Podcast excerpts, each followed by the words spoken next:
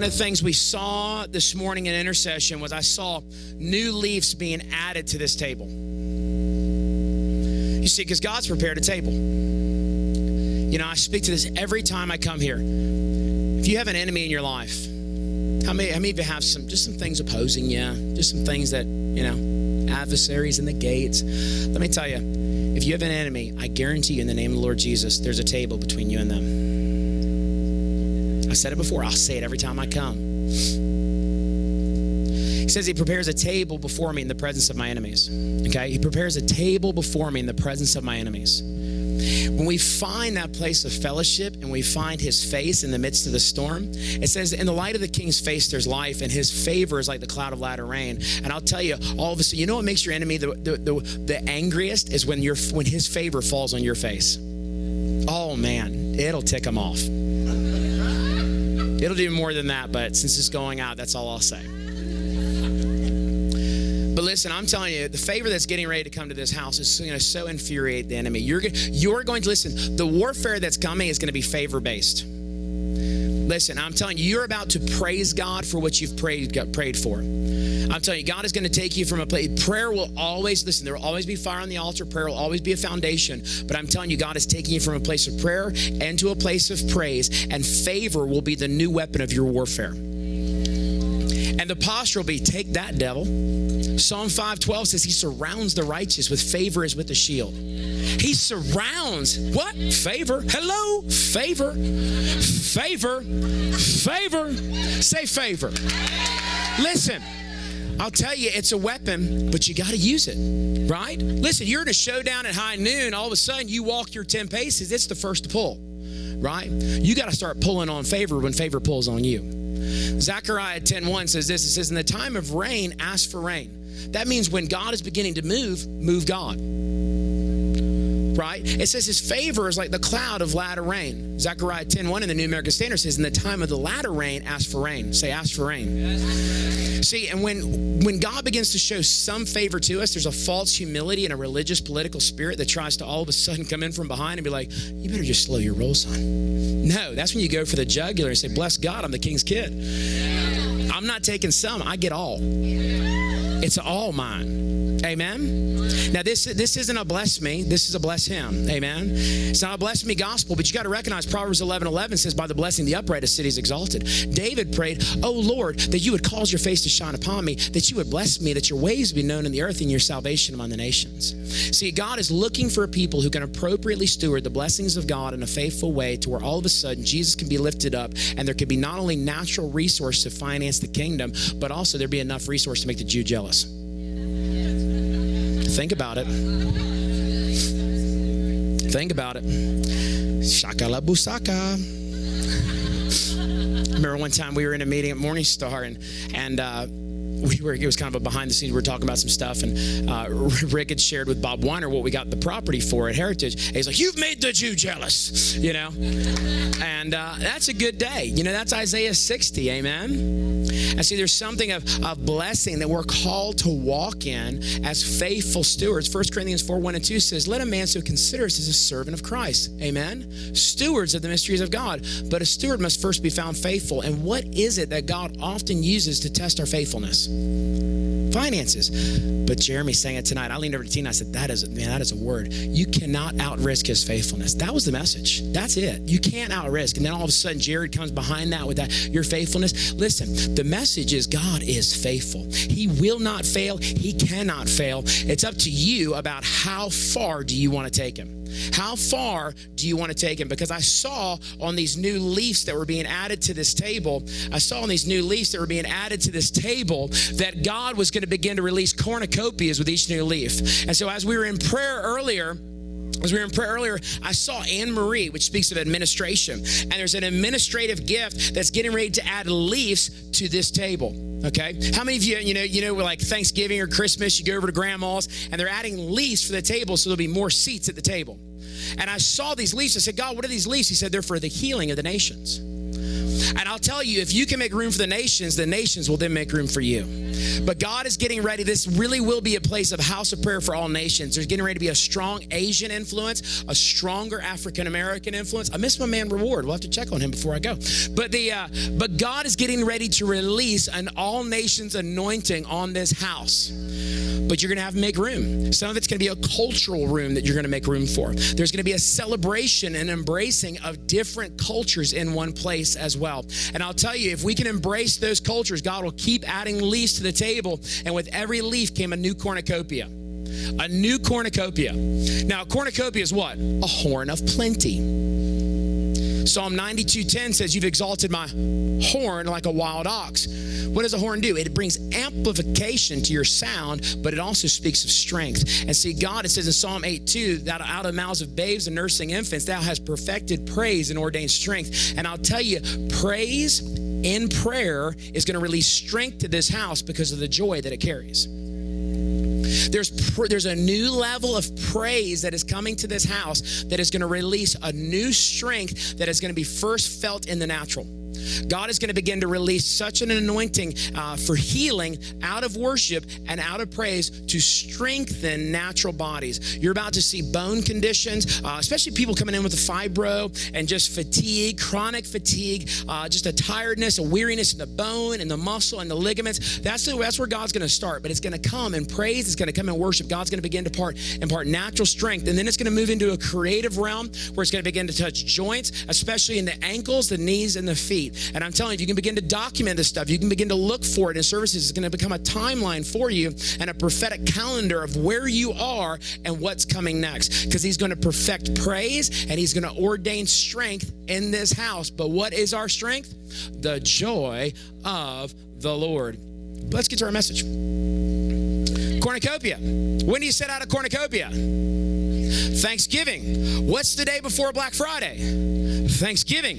The Lord told me, and again, you can see this really in good detail if you go look at the, the article on the Elijah list or on our website or anything like that.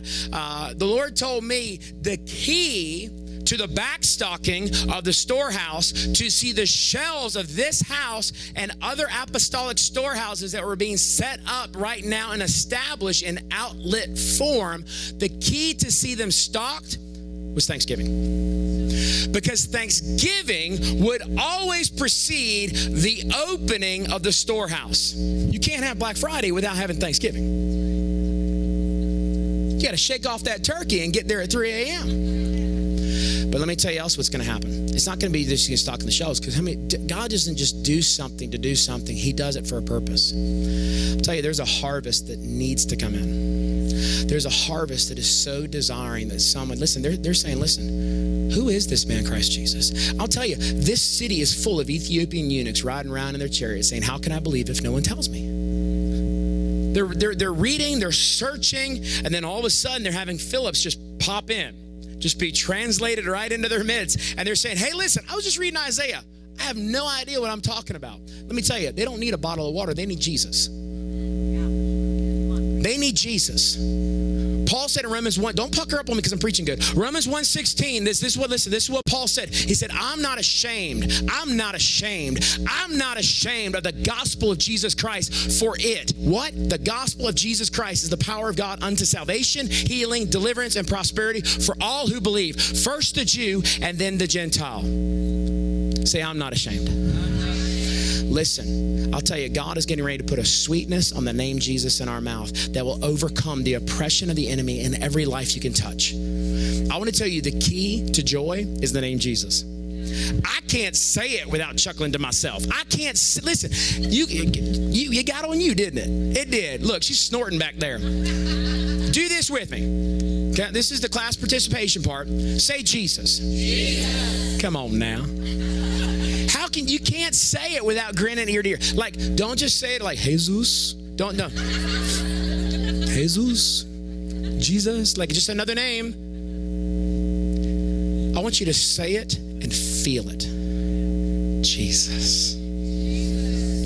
You feel what just comes to you? Say it again. There's no other name. Come on, say it again. Jesus say Mufasa? Mufasa. That's fun to say too. That's fun to say. I'll tell you another fun word to say is exhort. That's just a fun exhort. It's just a fun word to say. That'll make you smile. Jesus. Exhort, encourage, edify, exhort. It's fun. Ain't it fun, baby? Come on, tell them it's fun. Fun. It's fun. So, How much fun? so fun. So fun. Come on, say Jesus. Jesus. Jesus. Ah. No other name. I'll tell you, in his presence, there's fullness.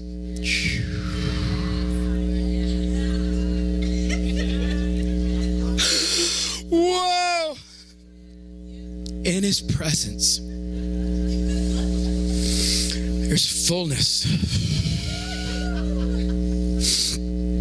In his presence, there's fullness of joy. What do you, what, what do you do if you if you are desiring someone's presence? What if what do I do if I'm standing up here and I want Jeremy to stand with me? Do I say, "Hey, uh, Emery"? No, I say, "Jeremy, come here, come here." Next time I'm calling you, Emery. You see, he comes when he's called. Ashley taught him that. Listen, we've got to move beyond judicial truth to experiential truth and move beyond the fact that he's just omnipresent and say, Lord, I know you're everywhere, but sometimes I want to feel you with me. And I'll, tell I'll tell you, Jesus. Listen, he pops up when you say his name, doesn't he, Jeremy? He does, man. Hey, listen. I don't care how far how far stuck your stick is in the mud. Jesus will unstick you tonight. It's the joy of the Lord.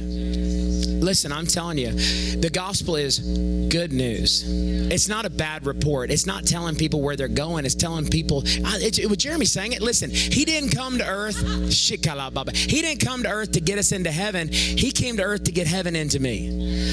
Ain't nothing gonna put a smile on my face like heaven in me. Amen. But how are they gonna get heaven in them if they don't have the name? Because the name is the door. He said, "I am the door. No one comes to the Father except by me." Anybody else who tries to get in, they're a robber and a thief. I'll tell you, you know, showing some, demonstrating the love of Christ and not preaching the gospel and telling someone about Jesus is like coming up to somebody's table with a dessert cart and being like, ain't it awesome?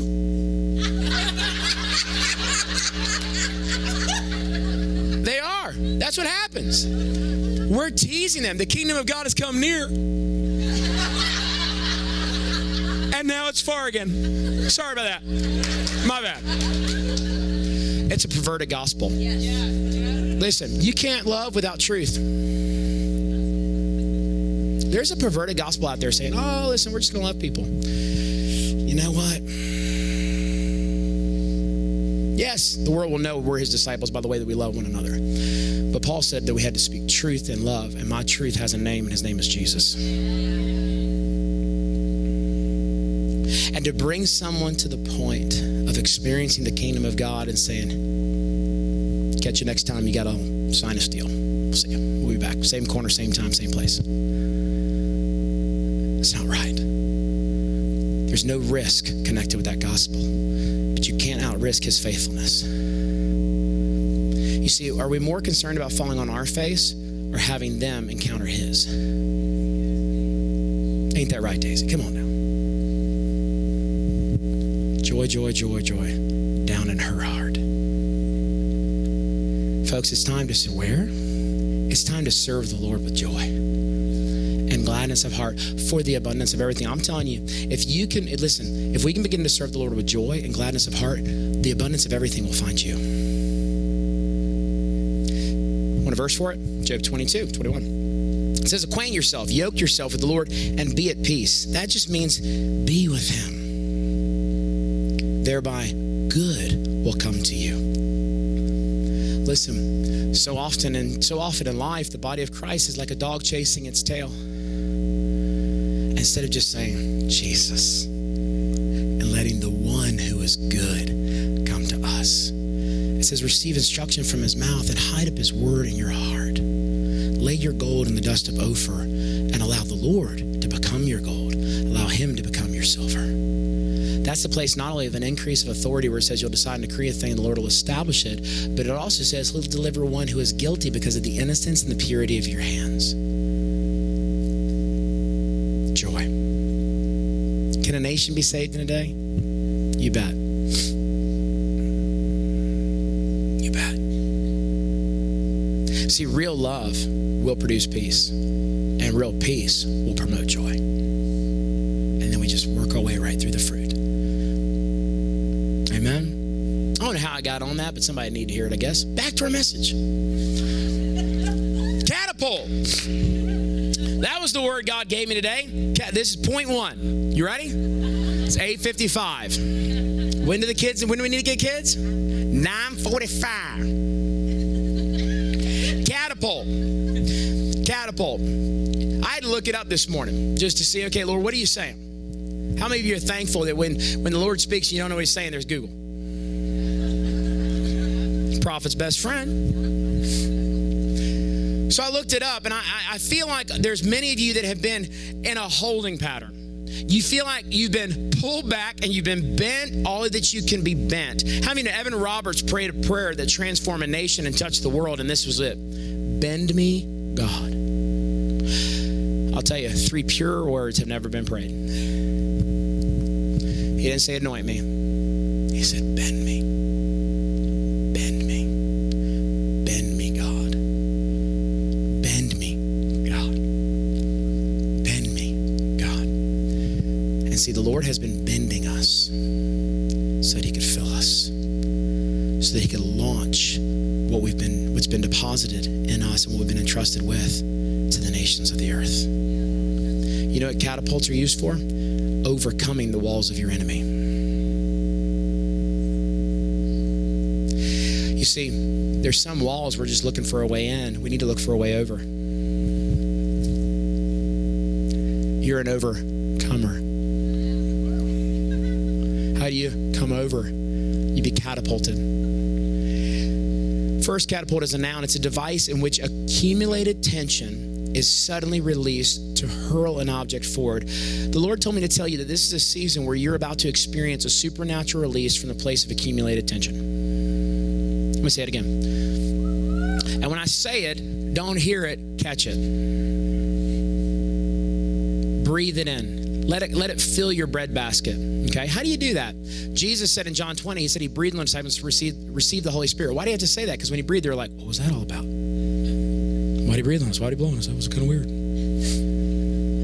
He said, receive. In other words, there's an opportunity and an invitation. Psalm 81:10, he said, open your mouth wide, I'll fill it.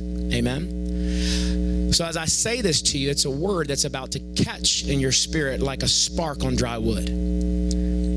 This is a season where you will experience a supernatural release from the place of accumulated tension.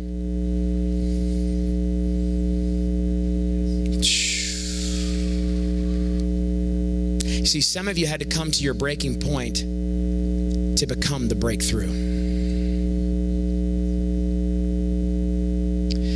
Catapult is a verb. Oh man, I got to go back to the noun because this is just too good. A device in which accumulated tension is suddenly, suddenly released to hurl an object forward. You know what suddenly is? Didn't see that coming, did you? That was sudden. Was sudden. Tracy dropped her meds. Sudden. Like a cat. You don't know when it's coming. Suddenly, a release. Say suddenly. You know, it's, you know, you know what's great about sudden? It hits you when you're not looking. Want a verse for it? Isaiah 64. Isaiah 64, he says, Oh, that you would rend the heavens and come down that the mountains of opposition would melt like wax. It talked about that your name would be known in the nations. You make your known, name known not just among believers, but among your adversaries. And this is what it says a time in which you did awesome things for which we did not look. In other words, I didn't see that coming. I want to tell you this, this is the word. If we can restore some awe to our worship, he will do some awesome things in our midst. But it requires putting reverence ahead of reputation. When was the last time you, oh, I better not say that. I'll say it like this David danced in a way that brought accusation from those closest to him. When was the last time? This is not a license to be crazy. We were given the Holy Spirit to be a witness, not to be weird. That'll preach. Seriously. Problems with most churches is the greeters, but that's a whole other thing. But uh no, I'm just kidding. There was this thing I put it on Facebook. It was like 10 things we hate about church that we shouldn't. And one was like the happy greeter. And he was like this little fat kid. He was just getting it. I love that kid. I was like, man, I wish I could get him in our in our church. But the Lord is wanting to begin to move some things out of the way to begin to move um, to move in this this new thing the Lord's about to do with these catapults, this place of divine tension, this place where we we um, uh, reach a point of breaking. But oftentimes the point of breaking can be found in worship. And we have to ask ourselves, when was the last time our worship offended someone else's religious spirit? The way I said it at our church is, when was the last time your worship pissed somebody off? And they got it. But that's this isn't my church, so I should not say that. Yeah, I apologize. Yeah, yeah, yeah. Matthew said, good thing you already got the offering. Bam. no, I'm serious. When was the last time you put your worship of him, of him ahead of what everybody else thought? Now, this is the exception to the rule. Like you guys are I before ye, except after C. This is a radical group, right? Not yet. So you're radical in their eyes, but when will we become radical in his eyes? Being the radical one in the city, that's not enough. Being the radical one in heaven, that's what I'm swinging for. Come on. Because the eyes of the Lord are searching throughout the earth. That's what Second Chronicles 16 9 says. It says they're searching throughout the earth for what? A heart that's loyal. The word loyal means complete, lacking nothing, wholly devoted, holding nothing back. What do we hold back when we come to worship? Because that's the thing he wants. John brought the word tonight. Whatever we're holding on to, that's the thing God's going after. You know what God wants from you? He doesn't need anything, but you know what he wants? The one thing you don't want him to have.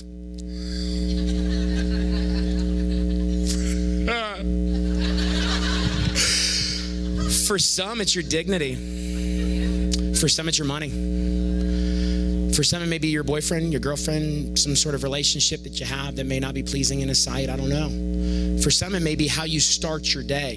Do you build on the rock or do you build on the sand? Do you start as a doer of what he said, or do you just start? You know, we've we have got so many distractions and notifications in our life. I am the chief chief of sinners. But you know, oftentimes when we allow our day to happen to us instead of us happening to our day, we become those who are building on the sand. We, we need to do that thing here about the sand and the rock. I'll tell you, it's amazing. But the Lord is wanting to retool and recalibrate some things in us because in Malachi 3, it says that there's a place in God that He'll open up the windows of heaven and pour out a blessing that there will not be room enough to receive it. Here's the problem some of us have not made enough room to receive an expectancy that which He wants to pour out. And the Lord is saying, if you'll make room, I'll fill the room you make. If it says that there will not be room enough to receive it, why do we settle with the, the space that we've given to Him? Why don't we make more room and say, Have at it, God? Give it your best shot. I, this is the room I'm making. Because He said we could test Him, right? We could prove Him, we could try Him, right? You know, and, and, and it talks about in tithes and offerings, but I want to tell you, what is, you know, Matthew 6 is where your treasure is, your heart is also, right? What's the greatest treasure we've been given? Jesus talked about money a lot, right? Because he did it because he knew it had a hold of people's hearts. But treasure can be three things. Number one, it's your time. Time is the most valuable thing you'll ever have. You can get more money. Money's not, listen, money's nothing. There'll always be more money, right? Talent, but time is something that once it's gone, it's gone. Time is the greatest treasure we've been given. Proverbs 21 20 says there's treasure. Say treasure oil in the dwelling of the wise. Now, who is it who's wise? He who wins souls. There's treasure and oil in the dwelling of the wise, but it says a fool squanders it. How do you squander? By spending on yourself. By allowing the sands of time to float through your fingers, by living our life in a place of distraction and being pulled in so many different directions, that at the end of the day, we have no heart left for Him because the eyes of the Lord are searching throughout the whole earth looking for a heart that is wholly devoted to Him and holding nothing back. I want to ask you tonight what is holding your heart back because that's what God wants you to give up most. We'll get to that. That's the message. We're not there. But it says to those whose hearts are loyal, he'll show himself strong.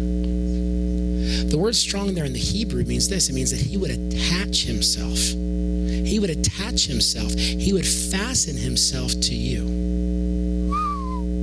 You plus God, Hosanna, that's a majority.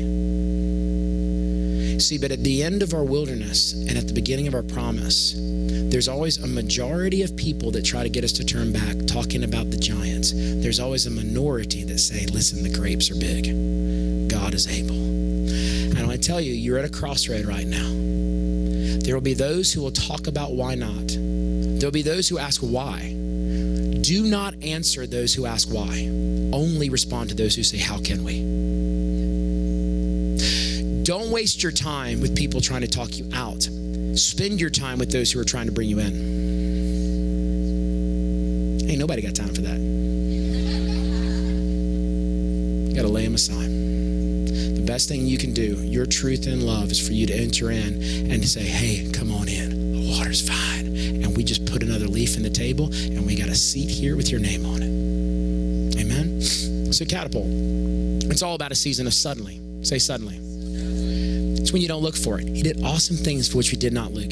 Look, he hurled an object forward over the wall of your enemy. I'm telling you, the things that we've faced in times past, God is about to cause us to overcome opposition and to be launched into the enemy's camp.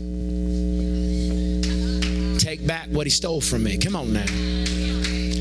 It's also catapult is a verb, which means to move or spring up suddenly. Say suddenly. Folks, it's a season of suddenlies. Quickly or to forcibly hurl or launch, which I can't say hurl without thinking of Wayne's World, but to move or spring up suddenly, quickly, or to, by the way, if we can't laugh here, where can we laugh? Seriously.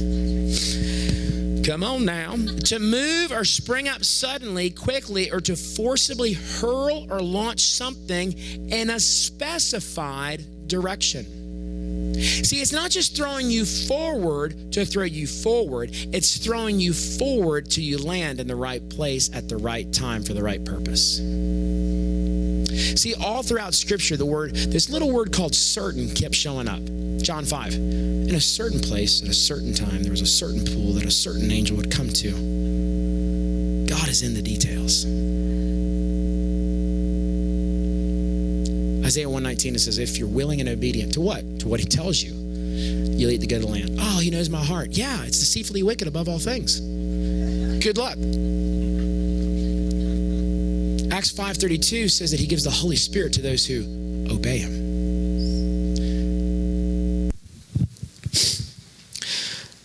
Resistance.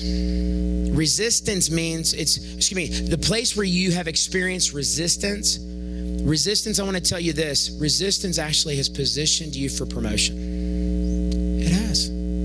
Resistance has positioned you for promotion.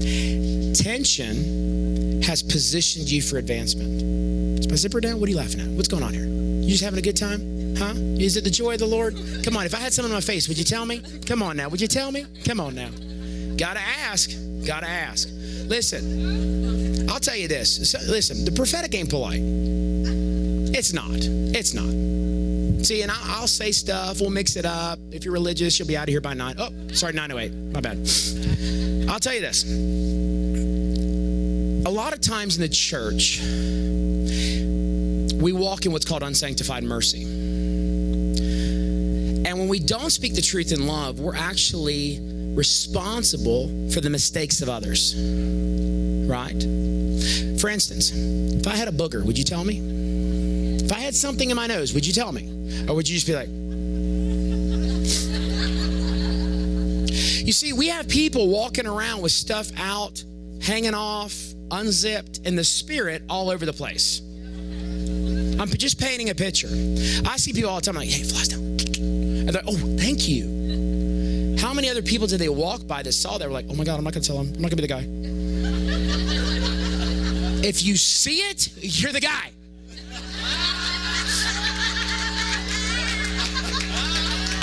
Realize you're just like, oh my God. You with me? It happens in the church though. We'll see somebody with a whatever, acting a certain way. You're like, oh, that's. And so we're just going, hey, listen, you know, you, you got something here. Let's go talk about this thing and get you cleaned up. That's being your brother's keeper. That's where discipleship, mentoring, and the truth and love comes in. Because otherwise, you got people walking out into the world with toilet paper prophetically hanging out of their pants with a big old sanctified t shirt, and you wonder why nobody wants to come in. You know what I'm saying? In other words, let's help each other get it together. You know? I mean, seriously. And if this makes you uncomfortable, I'm sorry. I'm not really, but I'll pretend to be sorry. Because listen, we just got, listen, time is short, so we got to say it the way it is. Okay? A lot of times I tell you, we, we, we do. We, we're like, oh, I don't want to make them feel awkward. I'll tell you what's more awkward walking a half a mile with toilet paper hanging out your pants. We got to be able to keep short, short accounts of people. And uh, by the way, you know I'm talking about spiritually, prophetically. When you, when the Lord allows you to see things on people that say, you know what, if they saw what I saw, they would want to take, they'd want somebody to tell them. They want somebody to take care of that. Have you ever seen somebody do something like, ooh, that was not pretty, kind of slimy? Best thing you could do, because guess what? If you don't tell them, guess what? Next Sunday, oh, it's more slimy. They're coming, asking, help. You become their mirror. You begin to be able to step into their life and say, hey, listen, I'm going to help you grow up into all things to Him who is Christ Jesus. Because then the next time they find themselves in their mirror, they're like, oh, I love what I see because I see Him and not me. Jeremy sang it. Jeremy sings all my messages.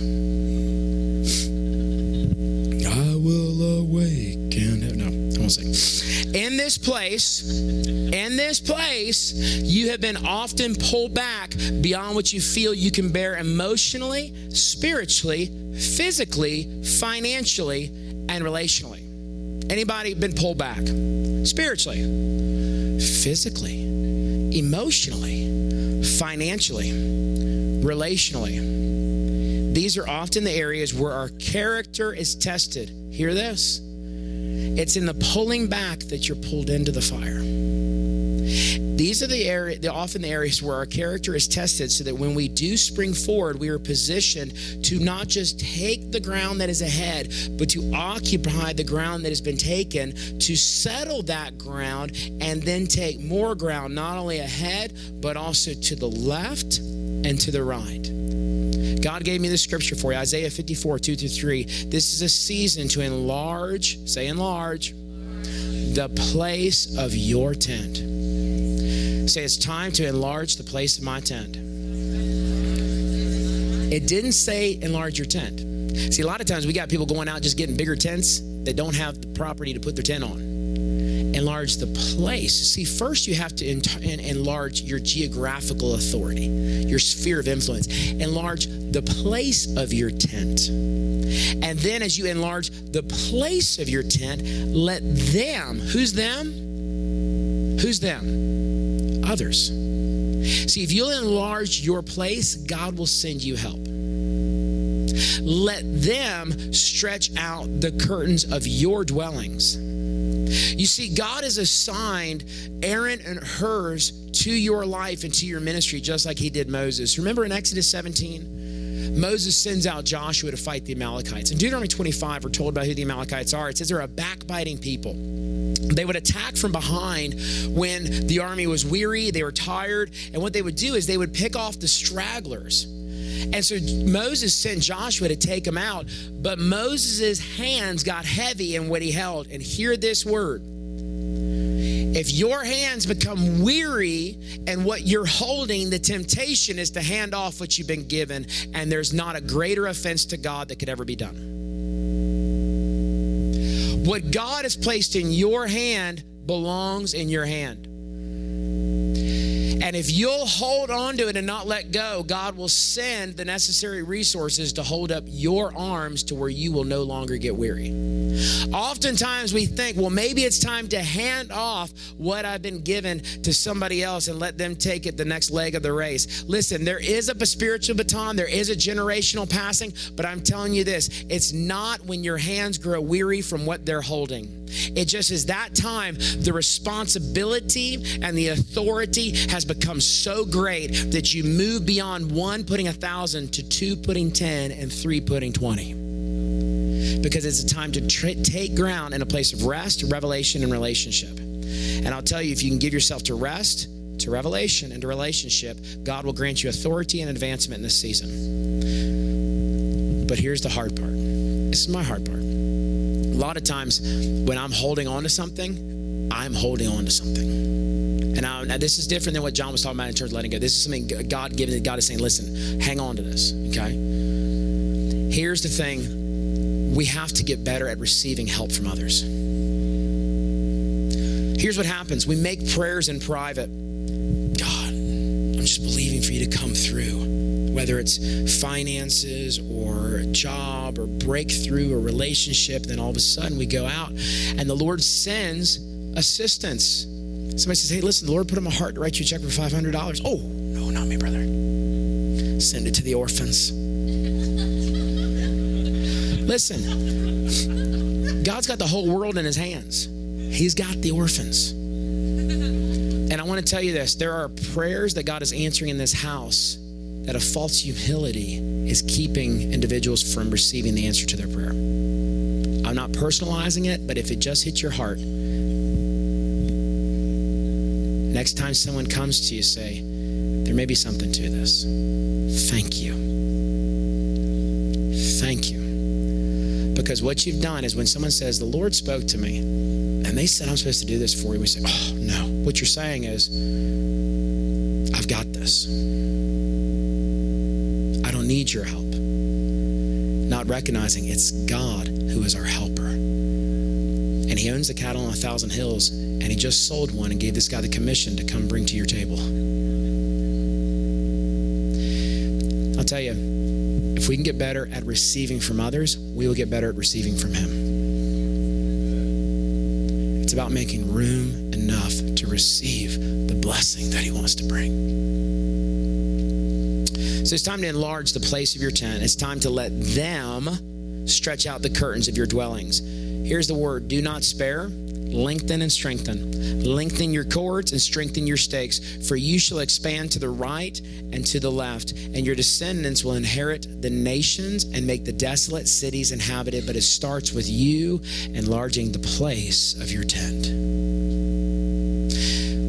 How does that start? It starts with desire someone has a piece of property and all of a sudden they've been walking the property, they've built on the property. All of a sudden one day they're like, hey, really like that next lot. It starts with you. And then all of a sudden you take action based on that desire. There are desires that God is giving you to enlarge the place of your tent that He's already positioned help to come alongside of you, that they will begin to stretch out your curtains, but they don't have curtains to stretch out until you're willing to enlarge the vision for your place. There's land that, that there's land that already has your name on it. And the Lord told me this. He said, if you'll if you'll begin to say what you see, not only will you see what you say, but He'll put His name on your note. In other words, I'm saying you're not going to have to go in debt to do this stuff. God is going to come up with creative strategies and blueprints. It says in Proverbs 8, He stored up wisdom for the upright. God has an ABC plan that'll bring you right through. And if you'll follow each step, listen, I'm telling you, there's going to be influence that is coming to this house through business. God is sending real Josephs to this place to be to be mentored, to be discipled, people who have a heart for the kingdom, but they've also got a brain for business. They need a place to be grown up into business, not just grown up into worship. There's going to have to be uh, outlets and maybe like like on the job discipleship or mentoring. I'm telling you, some of you will actually begin to hire some of these guys as assistants, as as like uh, like Joshua's to your Moses. That all that you know, and, and they'll they'll shadow you, they'll follow you, and then all of a sudden you'll begin to have not somebody to hand over your company to, but you'll say, hey, you know what? It's time to enlarge the place of our tent. Why don't you go do what I've done there? And here's the capital to begin to start it then they'll begin to just go to whole new places and whole new levels. I'm telling you, God has way more resource than we have vision right now. But if you'll increase your vision, you'll begin to see His resource released as well. I mean, it was amazing, right? When Jeremy decided to make a CD, it was like, you know, money came from everywhere. I mean, people were dropping all kinds of stuff, Rolexes and something, you know, why? Because he acted on a desire of his heart and said, I'm going to do this. And people said, What took you so long? We're going to help you do it. There are people that God has positioned to not only hold up your arms, but also to have your back financially in this coming season. But if you don't have a vision of where you're going, they don't have a back to get behind. Not my message, but let's get back to it we are, by the way, it's kind of like, um, you know, I love how Bobby Conner says it. You know, it's kind of, we, we especially, you know, I, I, always talk about, you know, st- uh, there's certain places we just love to come to. Storehouse is one of our absolute favorites, and I call it a honey hole because just there's just this this this ongoing revelation. I remember, you know, I've been with Bobby Conner in places where we, we, would do meetings together and be like this. He's like, "Well, I feel like a mosquito at a nudist colony. I know what to do. I just don't know where to start. So much fresh meat. By the way, how many of you this is the first time you heard me? I'm sorry. I'd like to say it gets better, it doesn't. We are about to see a slingshot effect released in and through our families where there has been what felt like overwhelming tension and demonic resistance in times past that will not hurl individuals forward, but families will be launched collectively over the walls of our enemy and our opposition to occupy new territory in the spirit. But I'm telling you, just like God is not coming to renew streams, He's not uh, He's not as much about granting permission to individuals as He is to families in this season. The Lord spoke to me, he said, you know, with the whole word that came about May being a month of permission granted. How many of you have some things where you say, Lord, it'd be great for you to give me permission to do this? He said it would not be granted to those who say, May I. It would be granted to those who say, May we. The article that came out in the Elijah list today got real specific in terms of how to access this, this permission being granted. I'd encourage you to go, go look at both of those articles. We got like eight or nine days left of May. Make the most of May. There are judicial decrees being released in your favor, but here's the problem with decrees. If you don't know about it, it doesn't benefit you right? You know, there's there's lawyers all the time that are looking to people looking for people who are recipients of inheritance, but they have no forwarding address. See, we've got to be present to receive the inheritance that God has positioned us for. And so we've got to know what's ours and then know how to access the opportunity and the invitation that God has given to us. It starts with trusting in the Lord and leaning not on our own understanding. And we're about to see this slingshot released. Where there has been great resistance, there is coming great release. Where there has been great resistance, there is coming great release. Those of you who have been bent back to what felt like a breaking point, there's about to be release that's going to cause you not only to break through, but to come over and to overcome. How many say, listen, I've been bent every which way. I've been bent but but not broken. Get ready, get ready, get ready. How many of you want to know how to cut the rope that has been pulling you back? Turn your Bible to John chapter 20. And man, there's so much more we could talk about tonight, but we'll probably just land here.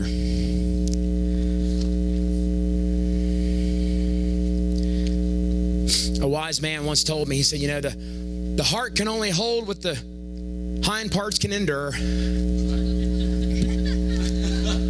Yeah. So we don't want to stretch you. We want to be able to have something that we can act on tonight. And I had a dream yesterday morning. in this dream was actually Chuck Pierce. Uh, we were doing a meeting together, and this is what he said. And, it, and, he, and when he said it, we were we were in a a large tent revival, and it looked like a stadium at first. When you looked at the people, you looked at the stage, and he was talking about uh, this team ministry that we're going to begin to release. Paul Keith, Chuck Pierce, and myself, and we're going to release team ministry at the end. But he said before we can move into the place of ministry with eyes to see and ears to hear, God has given me a word. It's an invitation that only you can respond to. You see, only you can give God your heart. Ain't that right, Chad? Only you can give to God what God has given to you. And oftentimes we're looking for somebody else to offer our sacrifice. But only you can give what God has given to you. And this was the invitation, and this is how it's spelled. Because when he said it, all of a sudden it appeared in big, big capital, bold, gold letters. Give me Yo Thomas. G I M M E Y O Thomas. Give me Yo Thomas. And this is what we're going to talk about. Because if we can give up our Thomas, if we can give up our doubt, we can have his double. Give me, and I have no idea why it came out that way, but that was how it was. Give me Yo Thomas. I like that. Give me your Thomas. In fact, my note says, I don't have John 20. I said, give me Yo Thomas. John 20, verse 24 through 29. Let's start in verse 24. Now, Thomas called the twin. Now, if he was called the twin, what does that mean? It must have been one like him, right? Double. How many of you felt like in your bending and in your breaking that you were in a place of trouble? How many of you know there's a land called double? Zechariah 9 12, it says, Return to the stronghold, you prisoners of hope. Even today I declare that I will restore double. Hosea. Hosea tells us in Hosea chapter 2 that there's a place in the valley of Achor, a place, uh, a place in this valley of trouble that the Lord will open up a door of great blessing, and it's a door of double double fruitfulness. It's interesting. Deborah, uh, who was just just an amazing judge. I'll tell you what's amazing about women is they don't need to be anointed to show up. You look in Judges, right? Samson, anointed by God. I mean, right? Superhuman strength. Gideon, God put him on like a glove, sent an angel into the sifting floor, pulled him out. Deborah, she just saw a need and she met it. Yes, she was a prophetess. She had understanding of the times. But here's what happened: Judges four, Judges five. Here's what happened. She had a man that she had a man in her uh, in her care named uh, Barak and uh, his name meant lightning or flashing sword. Lightning or flashing sword. And here's what happened. She said hey listen there's a great enemy that's coming against us. You need to go out. He's like oh, i'm not going. I'm not going if you don't go. She said i'm going but let it be recorded in history that a woman won this battle. I'll tell you there are some command posts in the spirit that are getting ready to be handed over, not to another gen- generation, but to another gender.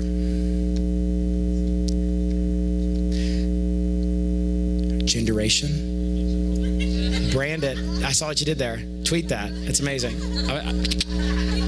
Gender, generation.com. We get, get, get that. Then come on now. Raise up a whole, a whole generation of Deborahs. And this is how the Lord spoke it to me. John chapter 4, Jesus says, Hey, listen, don't say four months and then the harvest, for the for the fields are wide. The Lord told me that there are, are title deeds in the spirit that have been granted to the fields of harvest. That right now perspective determines ownership. Not um, not you occupying that territory in the natural. And you're gonna watch how the Lord will begin to remove individuals and he'll begin to reallocate property in the spirit and in the natural. He'll begin to release title deeds and it's all based on perspective. If you have two people there at the, you know, and when I say auction block, like on the, you know, steps of the courthouse, I'm not talking about a natural, I'm talking about both looking to these fields, standing before the courts of heaven. And one says, Ha, four months in the harvest. And then Tracy stands up, looks white to me. Guess who gets it? Tracy. Perspective is everything.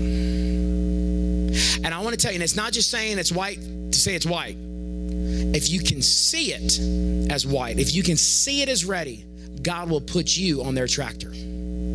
God will begin to give you their land. Because God is jealous for the harvest, and He's not going to allow the dragging of our feet to hold them back. It's going to be thanksgiving that opens our doors and removes the barriers that, that the multitudes can come in and begin to enter in to the fullness of God's house and the rest that He's prepared for them. But first, we got to give me Yo Thomas. Say, give me Yo Thomas. So Thomas was a twin. He was a double. One of the twelve was not with, was not with them when Jesus came. It said the other disciples therefore said to him, "We have seen the Lord. We've seen him. He's awesome." And my gosh, joy has come back to our heart. So he said to them, Unless I see in his hands the print of the nails, and put my finger into the print of the nails, and put my hand into his side, I will not believe. I, me, mine always ends up in not. James 3, it talks about wisdom that's earthly and wisdom that's heavenly. Wisdom that's earthly that ends up being demonic starts out with self seeking. I want to tell you, whenever, whenever the wisdom that we're operating in begins and what's best for us, we're heading down a demonic path. Wisdom that is demonic begins with self seeking and becomes sensual, and then all of a sudden, before you know it, you're deceived. Wisdom that is of heaven, and you look at James 3 13 through 16. Wisdom from above is peaceable, it's gentle, it's willing to yield. You know why? Because its confidence is in Him. Its confidence is in the one who is wisdom and not the self preservation that a carnal wisdom tries to pull us into. So Thomas was trying to seek self. Now, keep your finger there and turn with me to 1 John 1. I'm just going to read four verses here because I want to tell you that you're a witness. I want to tell you what you're a witness of. So when we pray for you tonight, you know what you're going to get. Right? How many of you want eyes to see? How many ears to hear? How many of you are willing to believe even if you don't see? I'll tell you, I'll tell you one of the ways to do it. First Peter 1. 1 Peter 1, it says, We've been begotten again by a living hope, verse 3, by the resurrection of Jesus Christ. It says, To an inheritance incorruptible, undefiled, that does not fade away, because it's been reserved in heaven for you. And see, we the, much of the church has preached that that's our salvation, that when we someday, you know, the great by and by, when we go up in the ascension, yada, yada, yada. But I'm telling you, my Lord told me to pray, Your kingdom come, your will be done on earth as it is in heaven. And so that means if there's an inheritance reserved in heaven and the kingdom comes, my inheritance comes with the kingdom. Because I'm a son. And the Father loves the Son and shows him all things he himself is doing, even greater works than these we may marvel. John 5 20. You see, God does not reserve the scene of what God is doing for the prophets, He gives it to the sons. But it's perspective. How do you see yourself? If I was a prophet, I would. No, you're a son, so you do. So he says there's an inheritance that's been reserved in heaven for us. And then it says that if need be, we've been grieved by various trials. You know why? Because it was needed that for a season we be grieved by various trials because anything received too easily is also quickly lost. And God has been building almost kind of a spiritual fortitude within his people. That when we lay hold of the promise and the promise lays hold of us, we will not quickly lose what has taken a long time to receive. It's by grace, it's not by works, but the Lord has brought us through a process called purging and refinement. And this is why it said that we had, it said, if need be, you're aggrieved by various trials. That, the reason, that the genuineness of your faith be much more precious than gold. Why? Because it's refined in fire. And then it says, having not seen him, the one who has promised, yet believing you rejoice. Believing you rejoice. believing you rejoice. Folks, I'm telling you, if we can begin to rejoice in what we're believing for, if we can begin to praise God in the absence of natural evidence, natural evidence will come to a supernatural perspective. If you will say what you see, you will see what you say. It says, having not seen, yet believing we rejoice with joy. Joy unspeakable and full of glory. You want to know how to receive joy? Because joy's here. It's about uncapping that well. It says in Isaiah 12, 3 that with joy you'll draw water from the wells of salvation, healing, and deliverance. See, joy is a bucket. Joy is a tool by which you draw from the goodness of God. But here's one of the ways to access joy rejoice in what you believe. What do you believe about God? He's good. Start there. Listen, you could have a praise party right there, couldn't you? He's what? He's cool. Dodo said he's cool. What else? He's faithful. Listen, I'll tell you, joy's all over that right now. Listen, and we're about to have an outbreak of joy tonight because you're going to begin to see, you're going to begin to hear, but it's in rejoicing, believing, rejoicing will release joy unspeakable and cause you to be full of glory. But see, Thomas says, I'm not going to believe unless I see. I'm not going to believe unless I see with my eyes and hear with my ears. First John 1 tells you this that which was from the beginning, which we have heard, which we have seen with our eyes, which we have looked upon, and our hands have handled concerning the word of life. The life was manifested, and we have seen and bear witness and declare to you that eternal life, which was with the Father and was manifested to us, who is Jesus, that which we have seen and heard, we declare to you. You know what I'm saying? We tell you about Jesus. This is what John the beloved, the one who who had a greater revelation of the Lord's love than anybody. He said, "You know what? You know what we do? We tell people about Jesus. That's what we do. As the beloved, we tell people who he is. We talk about his name. We heal them. We prophesy. We cast out devils in his name. And we introduce them to the best friend they'll ever have